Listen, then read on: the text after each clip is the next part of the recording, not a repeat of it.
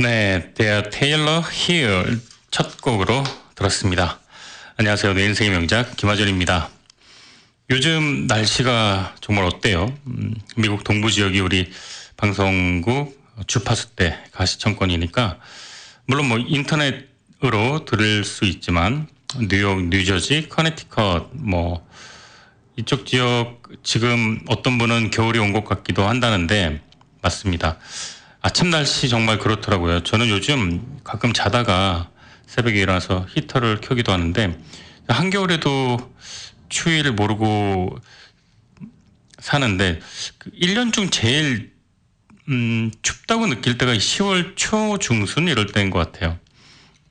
여름이라고 생각하고 있다가 갑자기 입김이 나오면서 날씨가 떨어지는 그런 시즌이죠.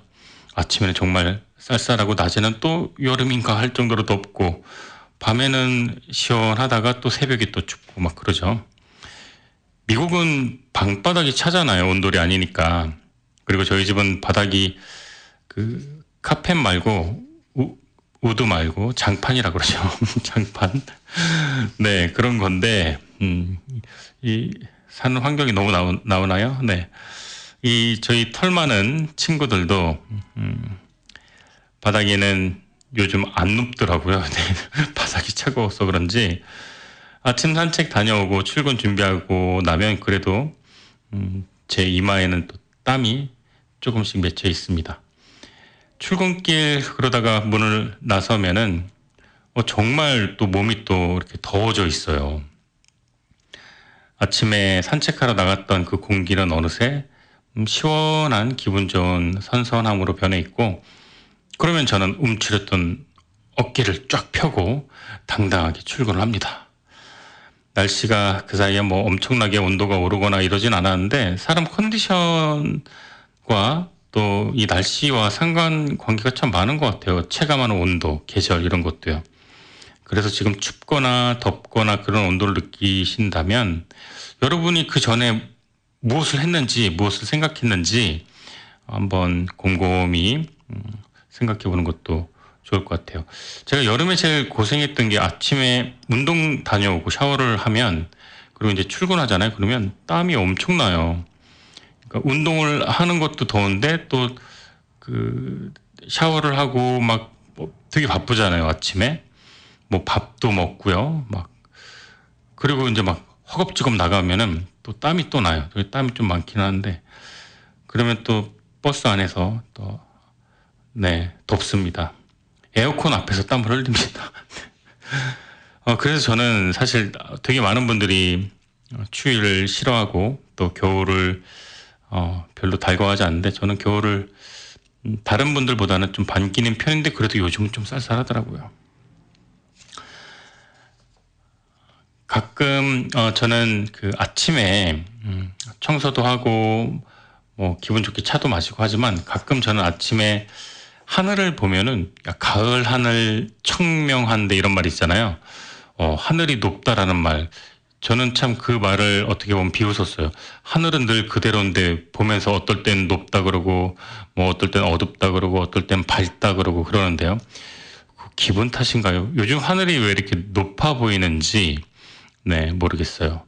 하늘은 높고 말은 살찌고 네그 인간은 독서를 해야죠. 네. 그래서 청고 마비의 계절인데 하늘은 높고 말은 살찌는 이 계절에 인간은 독서를 해야 되겠죠. 자, 1년 중 가장 좋은 계절, 가장 좋은 날씨인 것만은 분명합니다. 10월의 아침. 자, 그리고 지금은 10월의 저녁 밤 시간이네요. 좋은 날씨, 좋은 시간, 그리고 좋은 책 모두 함께하는 시간. 김하준의 내 인생의 명작 함께하고 계십니다. 노래 듣고 돌아와서 오늘 명작 이야기 시작하도록 할게요. Keith Urban이 부르는 곡 You Will Think of Me 함께 듣겠습니다.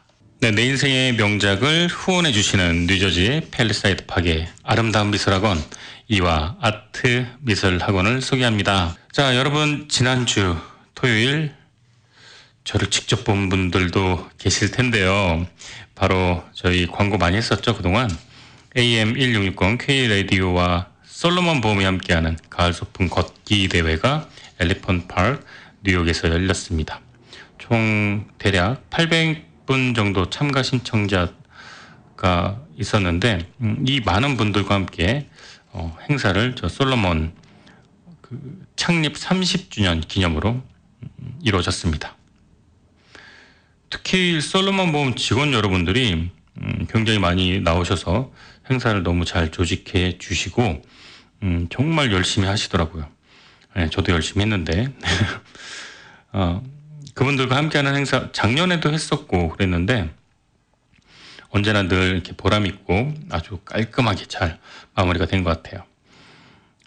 제가 거기서 음향이랑 뭐 안내랑 뭐 뭐뭐 경품 전달이랑 뭐 한마디로 뭐 그냥 왔다 갔다 눈에 보이는 일을 다 했는데 어, 오전 8시부터 여러분들이 모이기 시작해서 행사가 2시 정도 끝났는데 그 긴 시간 행사 다 마치고 또 음향 장비, 뭐 마이크 장비, 그다음에 기타, 뭐 책상, 의자, 행사 물품 이런 거 방송국 트럭에 싣고 있었는데 몇 분이 또 저를 또 어, 그 알아보시고 찾아와 주셔서 내 인생의 명작 잘 듣고 계시다고 어, 그러셨는데 그 표정을 제가 잊을 수가 없네요. 한 남성분은 저에게 정말 인사 건네시는 모습이 소년 같았고 그 뭐랄까요 저는 항상 스튜디오에서 혼자 방송하잖아요. 또 청취자 여러분들과 소통을 못하고 또 이 커뮤니케이션 잘 안 안 되죠 주말 방송이다 보니까 또 어떤 뭐 그 주중 방송에서는 게스트 분들도 많이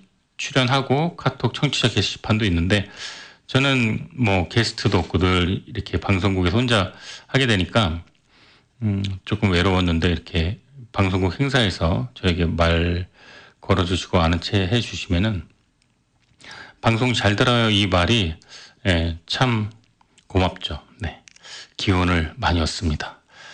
어, 늦은 시간 방송 들어주셔서 음, 고맙고 잊지 않고 행사 끝나고 또 기다렸다가 인사도 건네해 주셔서 고맙고요.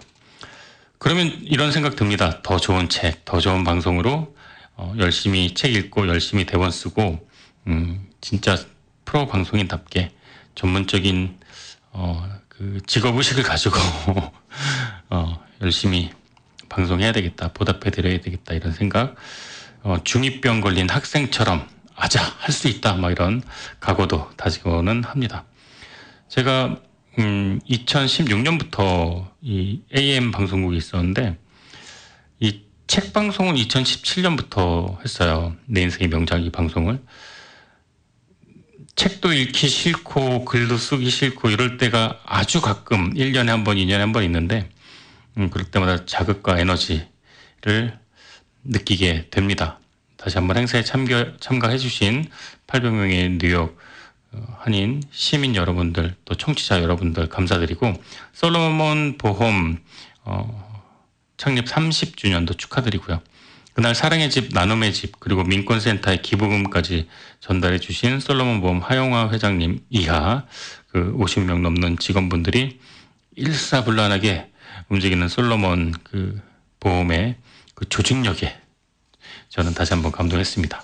그리고 무엇보다 K레디오 대표 MC 최락경 선배님의 좌중을 휘어잡는 그런 아주 재치 있는 만담과 율동과 춤과 노래 아 진짜 그 동부 지역 행사 진행은 저희 AM 방송국의 대표 어, DJ 우리 최낙경 선배님이 최고인 것 같습니다.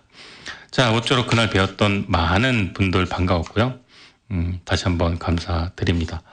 노래 듣고 돌아와서 오늘 내 인생의 명작 본격적으로 시작하도록 하겠습니다. Loving Caliber, I don't wanna close my eyes. 자, 오늘 내 인생의 명작에서 소개해드릴 명작은요, 캠벌 힐, 어, 이분의 칼럼입니다. 오늘은 책이 아니에요. 지금보다 더 좋은 사람이 되는 법. 제목이 뭔가 몽실몽실하죠. 네. 여러분에게 오늘 정말 좋은 칼럼 하나 소개해 드릴까 하는데 제가 이렇게 그 칼럼을 읽다가 음, 이렇게 빠져든 것도 정말 처음인 것 같아요. 그 한두 페이지 짧은 글이 아니라 그좀긴 칼럼이고 음, 뭐라고 할까요? 그 칼, 논문 같다. 칼럼인데요. 그 인덱스 그 출처가 50개 가 넘더라고요. 말도 안 되죠 칼럼인데 어, 와키하우라는 위키하우라는 건강 전문 잡지 중에 정신건강 섹션인데 네 정말 50개 넘는 그 책을 인용을 했고 지금보다 더 좋은 사람이 되는 법이 이 칼럼은 총 3개의 챕터로 칼럼이 챕터가 3개니 뭐 소주제가 9개, 10개 막 이래요. 네, 대단하죠. 음, 챕터 3개 주제는 시작하기, 동정하기, 올바른 길 택하기 이렇게 3개의 챕터 그리고 또 세부 주제로 나뉘어져 있습니다. 우리는 늘 지금보다 더 좋은 사람이 되려고 하죠.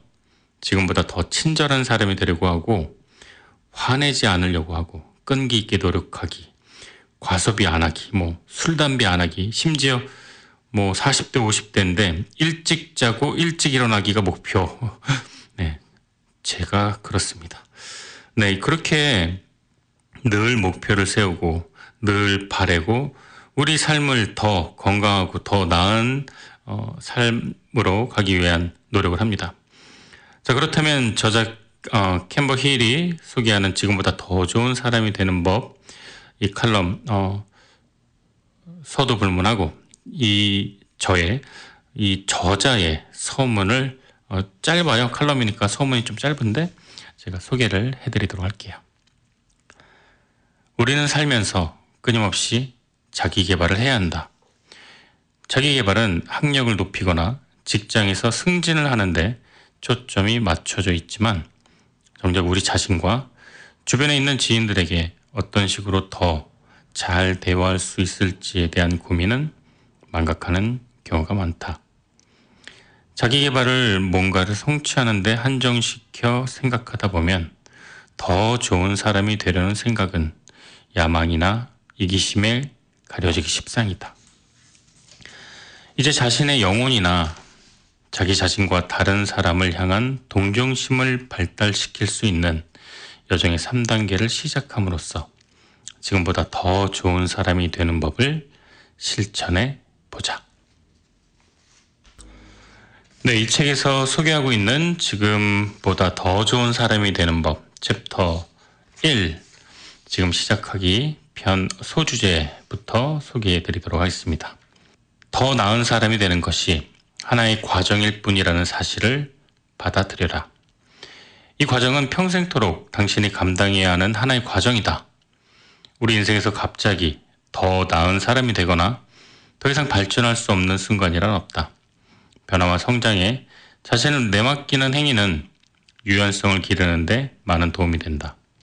유연성이란 매 순간마다 당신이 되고 싶은 사람이 되게끔 해주는 원동력이다. 시간이 지남에 따라 당신의 목표와 가치관이 달라질 수도 있다는 사실을 받아들여라. 또 상황에 따라 역시 변할 수 있다. 하지만 걱정할 필요는 없다. 자신의 가치를 결정하라. 자신의 가치를 제대로 알고 있다면 자신의 그 선한 의지는 절대 다른 곳으로 사라지지 않는다. 가치관이란 당신이 살면서 지켜나가야 하는 것들 중 가장 중요한 것이다. 당신이 어떤 가치관을 가지고 있느냐에 따라 당신이 어떤 사람인가 그리고 어떻게 사는지가 결정되기 때문이다. 자신이 가진 가치관을 되돌아봄으로써 무엇이 당신에게 진정으로 중요한 일인가를 알 수 있을 것이다. 예를 들어 좋은 부모 되기 혹은 친구와 시간 보내기 같은 이런 것들이 가치관이 될 수 있다. 이런 가치관들은 당신의 자아감을 최상의 상태로 유지해 준다. 가치 일치는 당신의 행동이 얼마나 당신의 가치관과 부합하는지를 나타낸다. 예를 들어 당신의 가치관이 친구들과 시간 보내기이지만 항상 이를 최우선으로 생각하고 행동한다면 가치가 일치된다고 보기 어렵다. 가치 일치를 보이지 않는 행동을 하다 보면 불만족감, 불행함, 수치심 같은 것을 느끼기 쉽다. 그러니 어떻게 변하고 싶은지 결정해야 한다. 최대한 구체적인 모습을 떠올려야 한다. 가령 좋은 친구가 되고 싶다. 이런 것보다는 그 생각을 더 자세하게 세분화시키는 게 좋다. 친구가 원하는 어떤 장소를 같이 가준다거나 친구가 먹고 싶은 음식을 함께 먹는다거나 친구가 원하는 부탁을 들어주는 것 같이 구체적일수록 그 가치 실현에 보람과 행복이 온다. 좋은 친구가 된다는 것은 무슨 의미일까?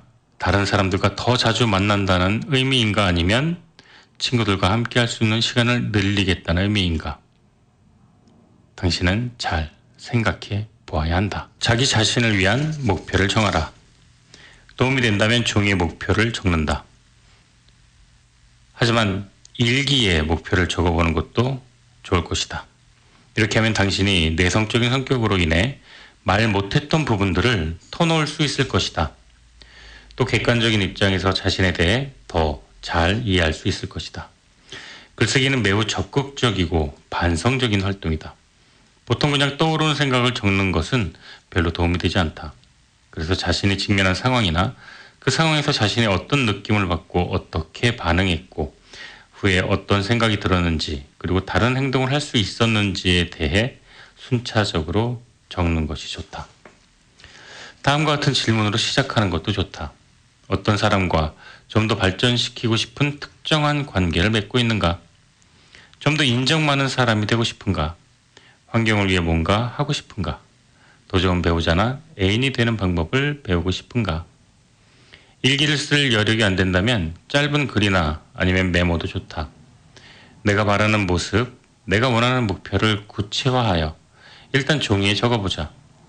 휴대폰에 적는 것은 종이에 적는 것보다 효과가 적지만 어쩔 수 없는 경우라면 그것도 좋다.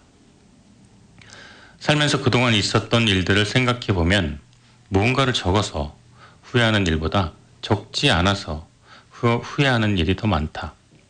글이나 문장을 멋지게 적을 필요는 없다.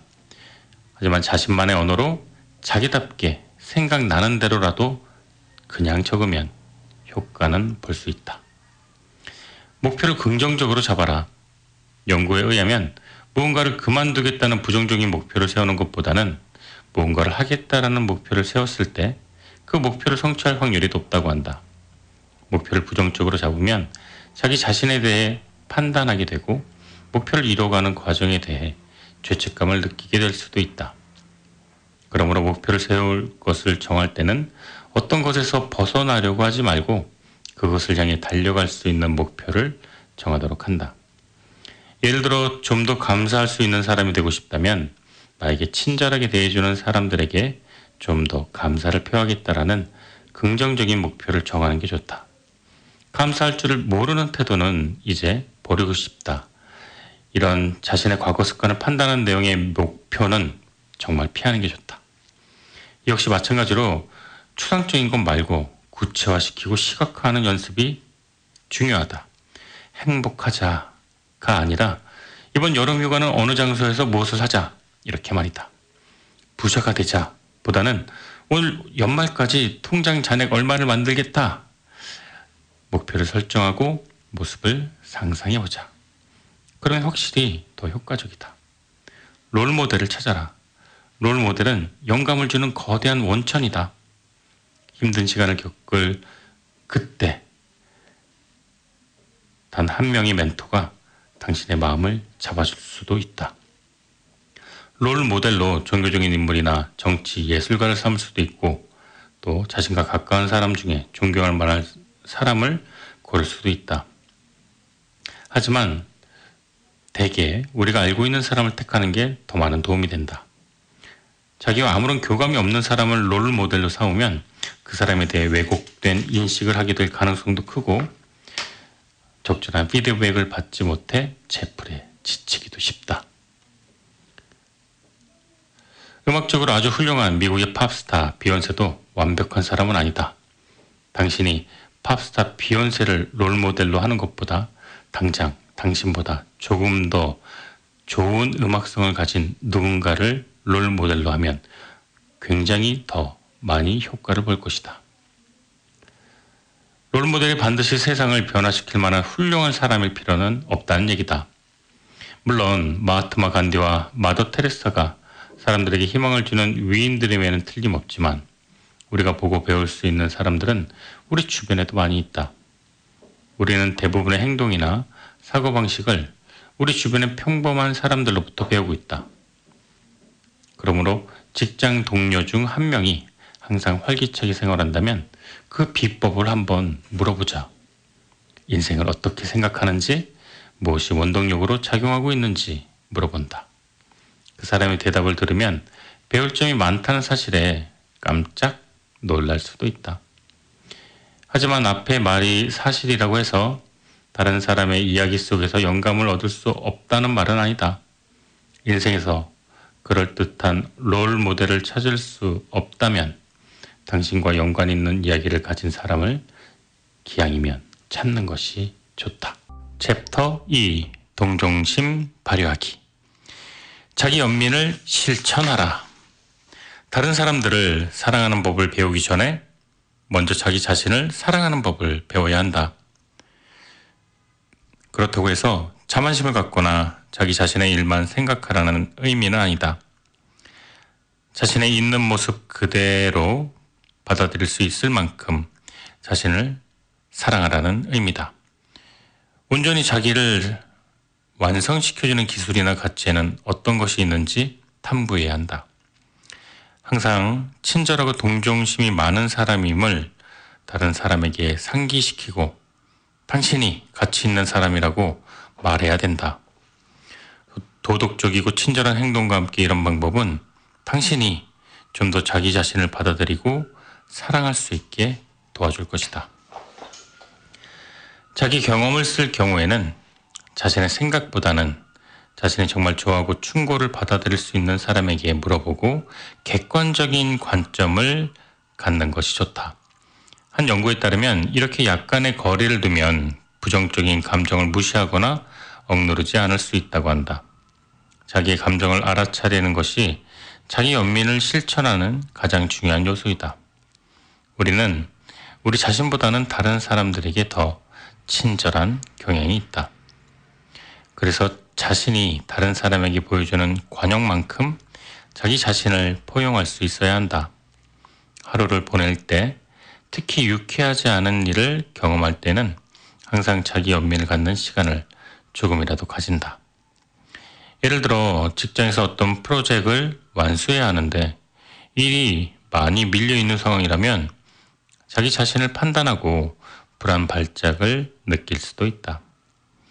하지만 그런 상황이라 할지라도 스트레스를 어, 받는다면 자기 마음을 다독여야 한다. 마음속으로 나는 지금 스트레스를 받고 있다. 이렇게 말한 다음에 그런데 나만 그런 건 아니야. 이런 생각을 하면서 많은 사람들이 똑같은 감정을 느낀다는 걸 인지시킨다.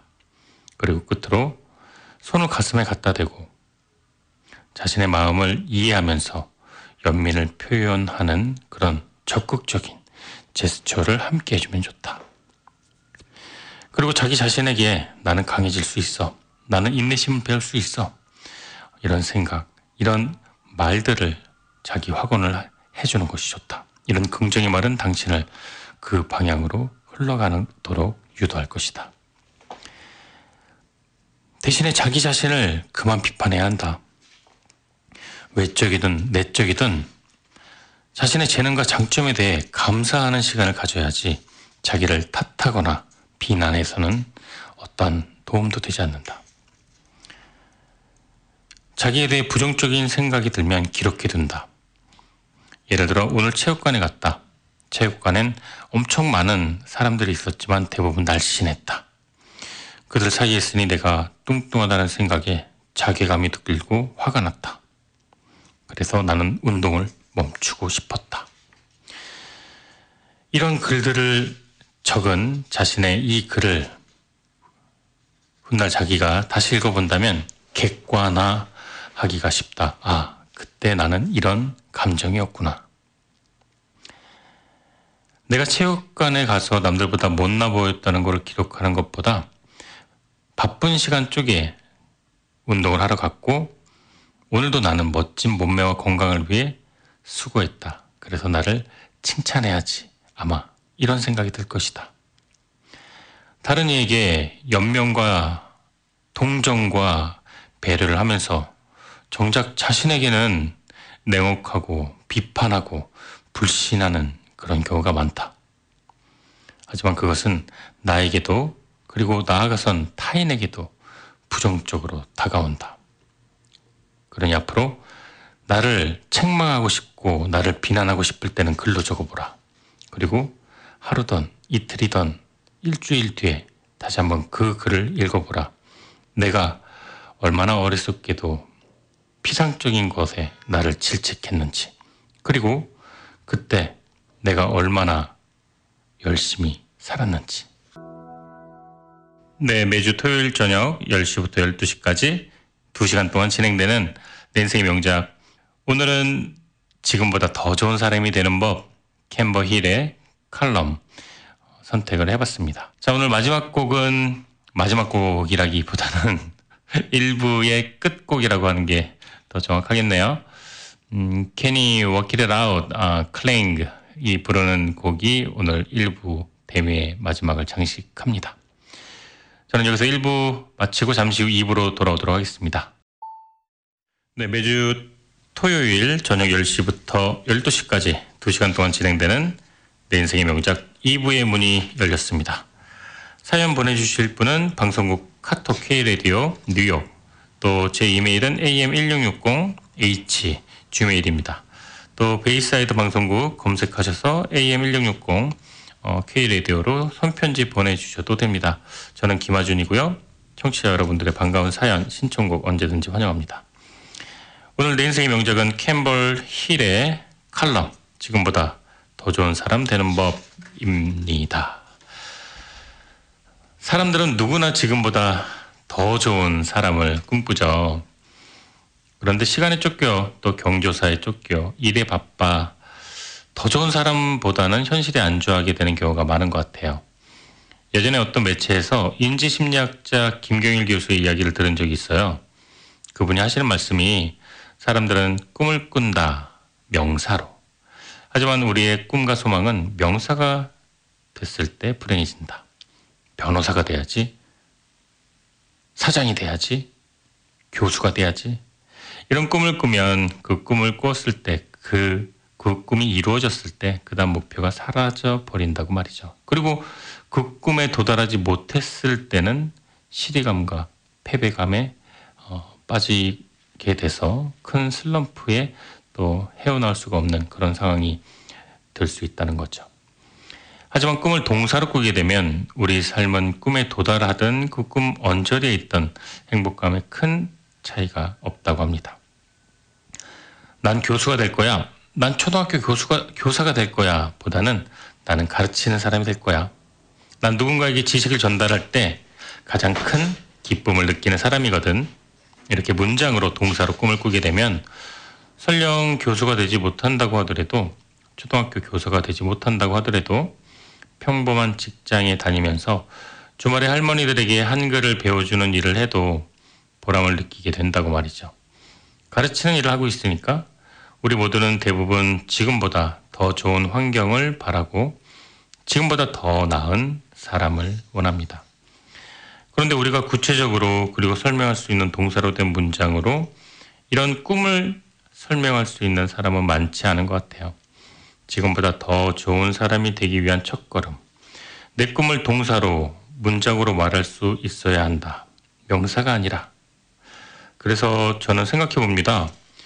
제 꿈은 라디오 DJ가 아니라 언제 어디서든 청취자분들과 소통하고 또 제 목소리로 지식과 정보와 또 음, 감성까지도 전달할 수 있는 그런 사람이 되는 그런 꿈을 꿉니다.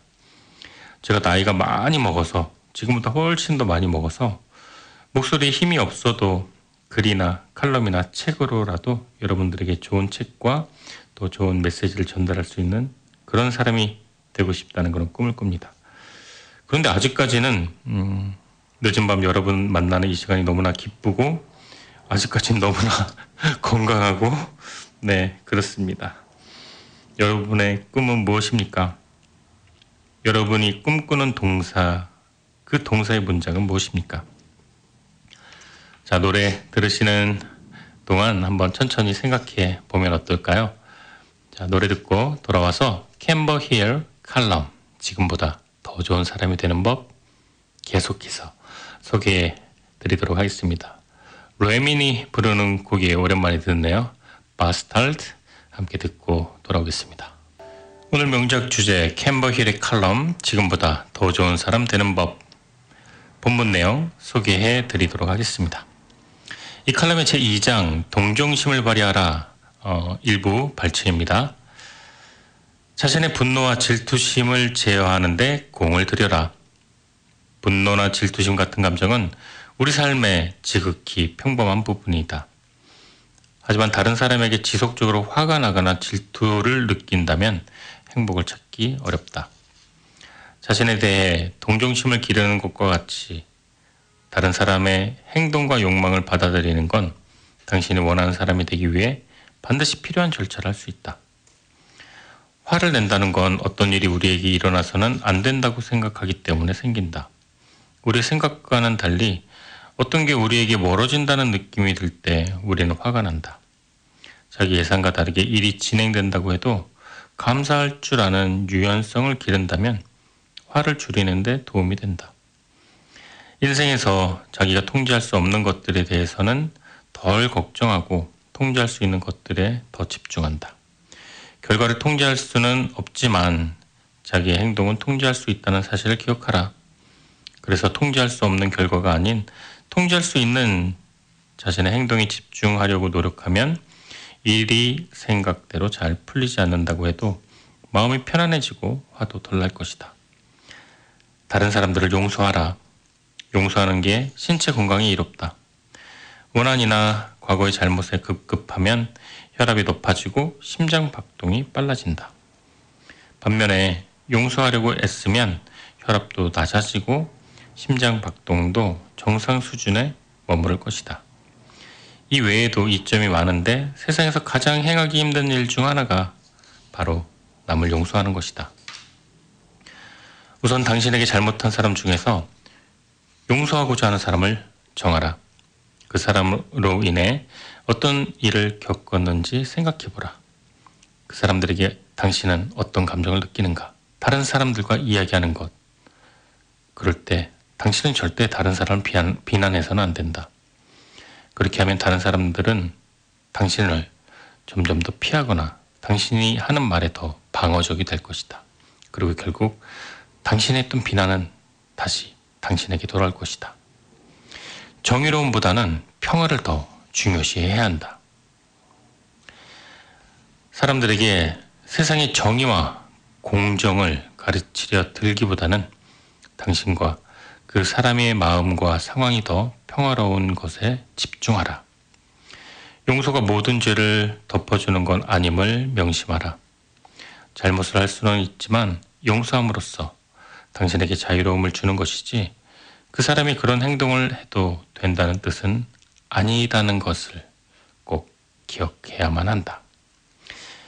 적극적으로 감사함을 표하라. 감사함은 감정을 뛰어넘어 적극적인 실행이 뒷받침되어야 한다.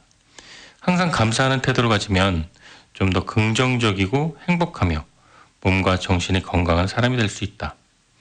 또 감사하는 태도는 사람들이 트라우마를 이겨내고 관계를 강화시키며 자신 이외에도 다른 사람들에게 동정심을 가질 수 있게 해준다. 그를 통해 감사하는 것들을 기록하라. 감사하는 경험에 대해 적어 놓는다. 화창한 아침이나 향긋한 커피와 같이 사소한 것이라도 상관없고 지금 만나고 있는 상대방의 사랑이나 우정과 같이 중요성을 판단할 수 없는 것들도 좋다.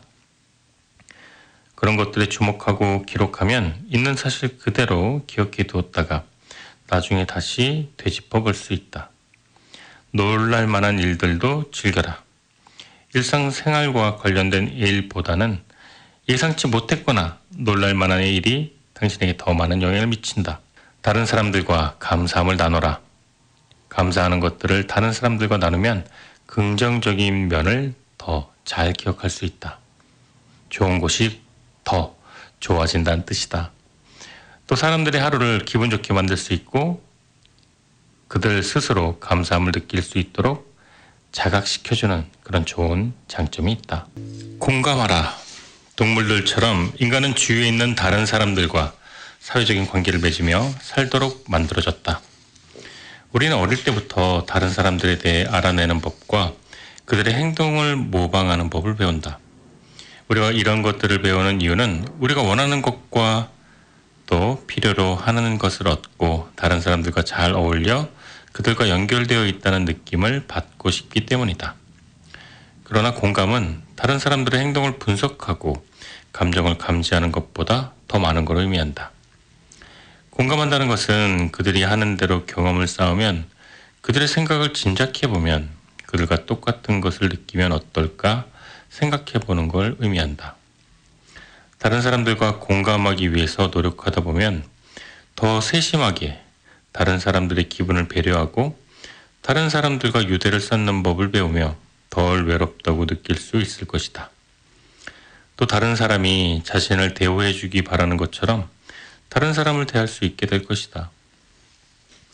많은 연구에 따르면 자비로운 마음을 가진 그런 명상을 한다는 것은 감정을 활동하는 감정을 관장하는 뇌 부위를 촉진시킨다고 한다. 또 스트레스를 덜 받게 해주고 안정 상태에 이르게 해준다고 알려 있다. 이러한 연구는 다른 사람들이 경험하는 것을 활발히 상상하면 공감 능력을 키우는 데 도움이 된다는 것을 알려주고 있다. 또 공감 능력을 키우기 위해서는 다양한 인물들의 입장을 느끼고 해석하고 공감할 수 있는 소설을 읽음으로써 각각 주제와 등장인물의 이면과 입장을 공감하는 능력을 키울 수 있다. 그리고 가능하면 판단은 보류하라. 그럴 만한 사람이 죄를 지은 사람, 고통받을 때와 같이 스스로 고통에 책임이 있다고 보여주는 사람에게 인간은 덜 공감하는 경향이 있다. 쉽게 말해, 나쁜 사람이라는 판단이 서면 그 나쁜 사람이 고통을 겪을 때 공감이 안 된다는 뜻이다.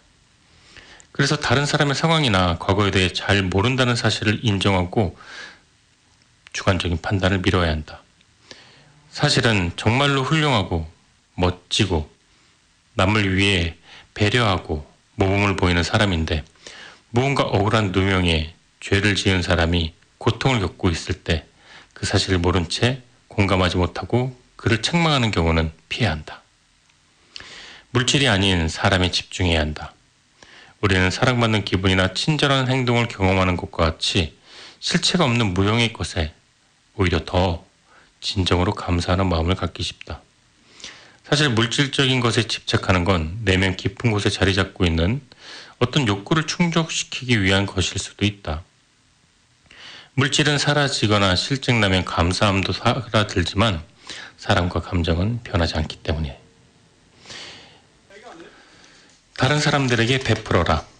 모든 사람이 자신이 신뢰하는 단체에 수백만 원을 기부할 만큼 형편이 좋지는 않을 것이다.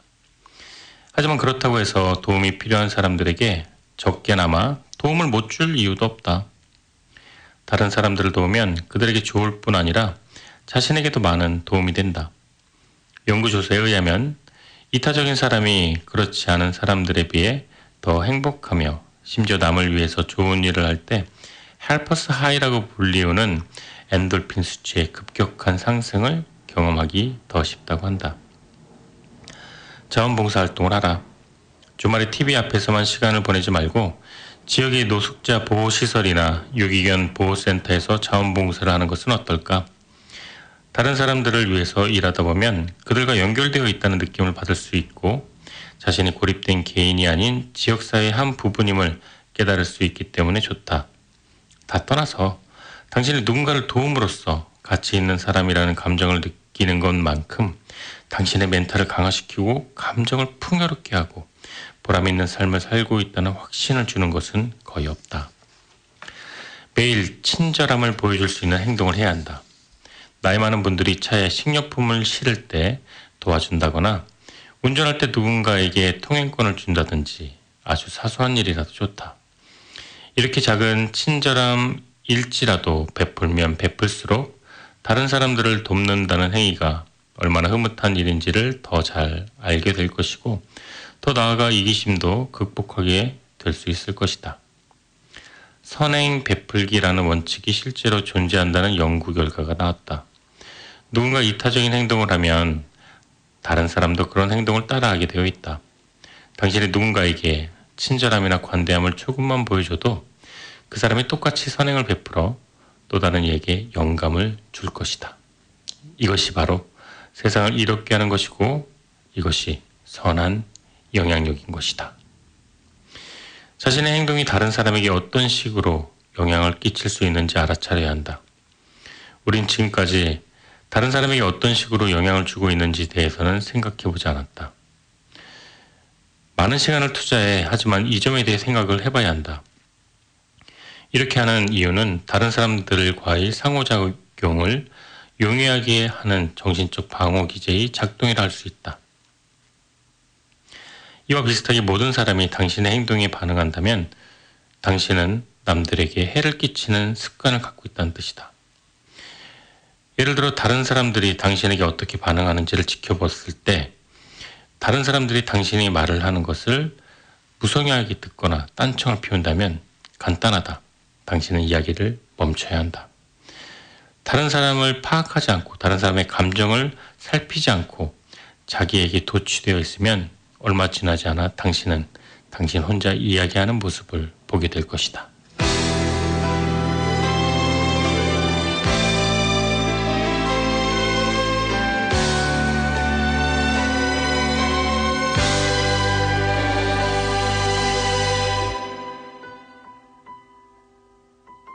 네, 다음은 이 칼럼 마지막 챕터 올바른 길 선택하기입니다.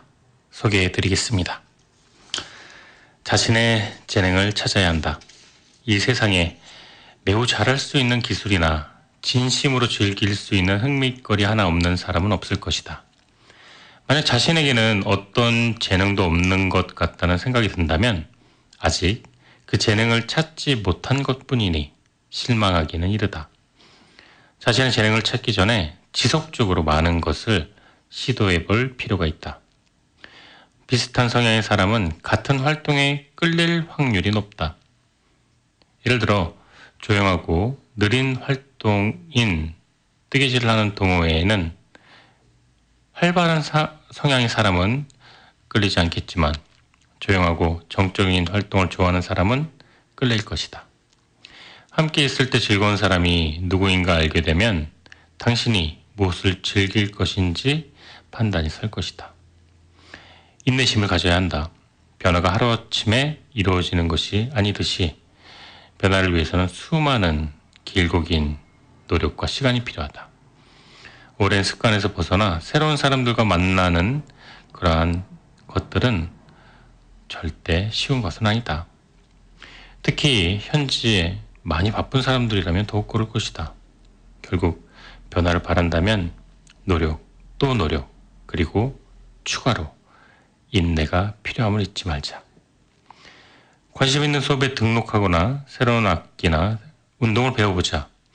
그렇게 하면 새로운 것을 배울 수 있을 뿐만 아니라 공통 관심사를 가진 사람과도 인연을 쌓을 수 있다. 또 새로운 뭔가를 배우는 건 안전지대에서 벗어나 자기를 좀 더 몰아붙일 수 있는 안전하고 생산적인 방법일 수도 있다는 점에서 효과적이라 할 수 있다. 자기가 좋아하는 것을 하라. 얼마나 많은 돈을 벌든지 싫어하는 일을 하면서 행복해질 수는 없다. 모든 사람이 자기가 가장 좋아하는 취미를 직업으로 삼을 수 있을 만큼 운이 좋은 건 아니지만 적어도 자기가 좋아하는 걸 위해서 시간을 바치는 건 매우 중요한 일이다. 자신에게 의미 있는 일을 한다면 더 행복하고 만족스러운 삶을 살 수 있다. 미술이나 음악처럼 창의적인 활동을 추구하면 자신의 감정과 생각을 생산적인 방식으로 표현할 수 있을 것이다. 보편적으로 인생에서 성공한 사람들은 대개 외골수인 경우가 많다고 알려져 있다. 외골수 기질이 강한 사람은 오직 하나의 목표에만 집중하고 자신을 위해서는 거의 시간을 사용하지 않는다. 그렇게 해서 인생에서 성공은 할지 모르겠지만 매우 불건전한 방식이다. 그러므로 다른 부분도 함께 양성해 나가야 함을 간과하고 오직 단 한 가지 부분에만 집중해서 능력을 발휘하는 일이 없도록 해야 한다. 자신의 직업이 계속 싫어진다면 그 이유를 생각해 봐야 한다. 약간의 변화만으로도 생각이 변할 수 있기 때문이다. 자기가 행복하지 않은 이유가 자신의 일이 아무 의미 없고 자신의 가치관과도 부합되지 않는다고 생각하기 때문이라면 다른 직업을 찾아볼 것을 고려해 봐야겠지만 단순히 직장 상사와의 갈등이나 긴 통근거리거나 불편한 사내 환경 또 개선의 여지가 충분한 경우라면 조금 더 적극적으로 움직일 필요가 있다.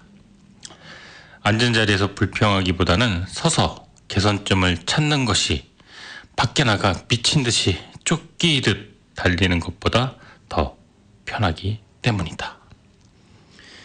인생에서 많은 실험을 행하라. 인생에는 반드시 일과 놀이의 균형이 이루어져 있어야 한다. 둘 중 하나에만 치중한 삶을 살게 되면 결국 정체되거나 단조로운 일상에 갇히기 쉽다.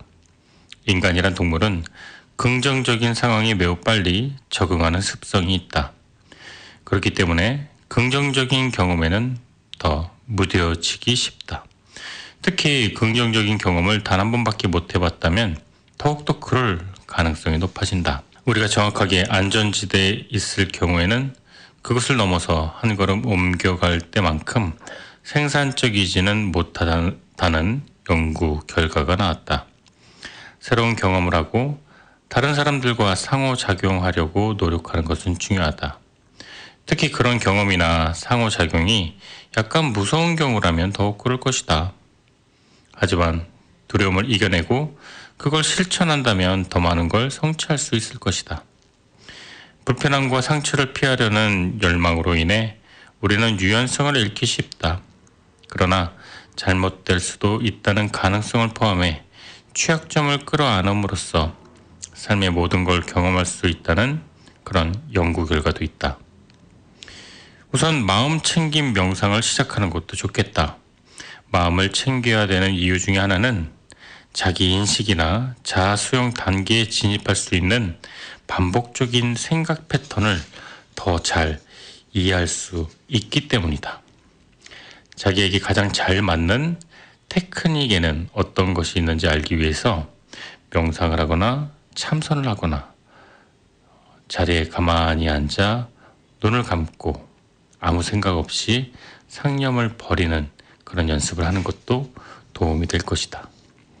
인생에서 많은 실험과 경험을 한다는 것은 당신의 인생이 단조롭지 않게 흘러가게 만든다는 의지일 수 있다. 어떤 종교를 가지더라도 여러 가지 종교를 알고 이해하고 그 근본과 그 교리를 알면서도 자신의 종, 종교 에 심취하는 사람과 평생 다른 종교는 어떠한 경우도 알지도 듣지도 못한 사람의 차이는 엄청난 이해력과 포용력의 차이를 보여줄 수 있는 것이다. 인생에서 많은 실험과 경험을 행하라는 것은 당신이 얼마나 깊이 있고 얼마나 공감하고 얼마나 넓은 시야를 가진 사람으로 앞으로 살게 될 것인지를 결정하는 좋은 잣대가 된다.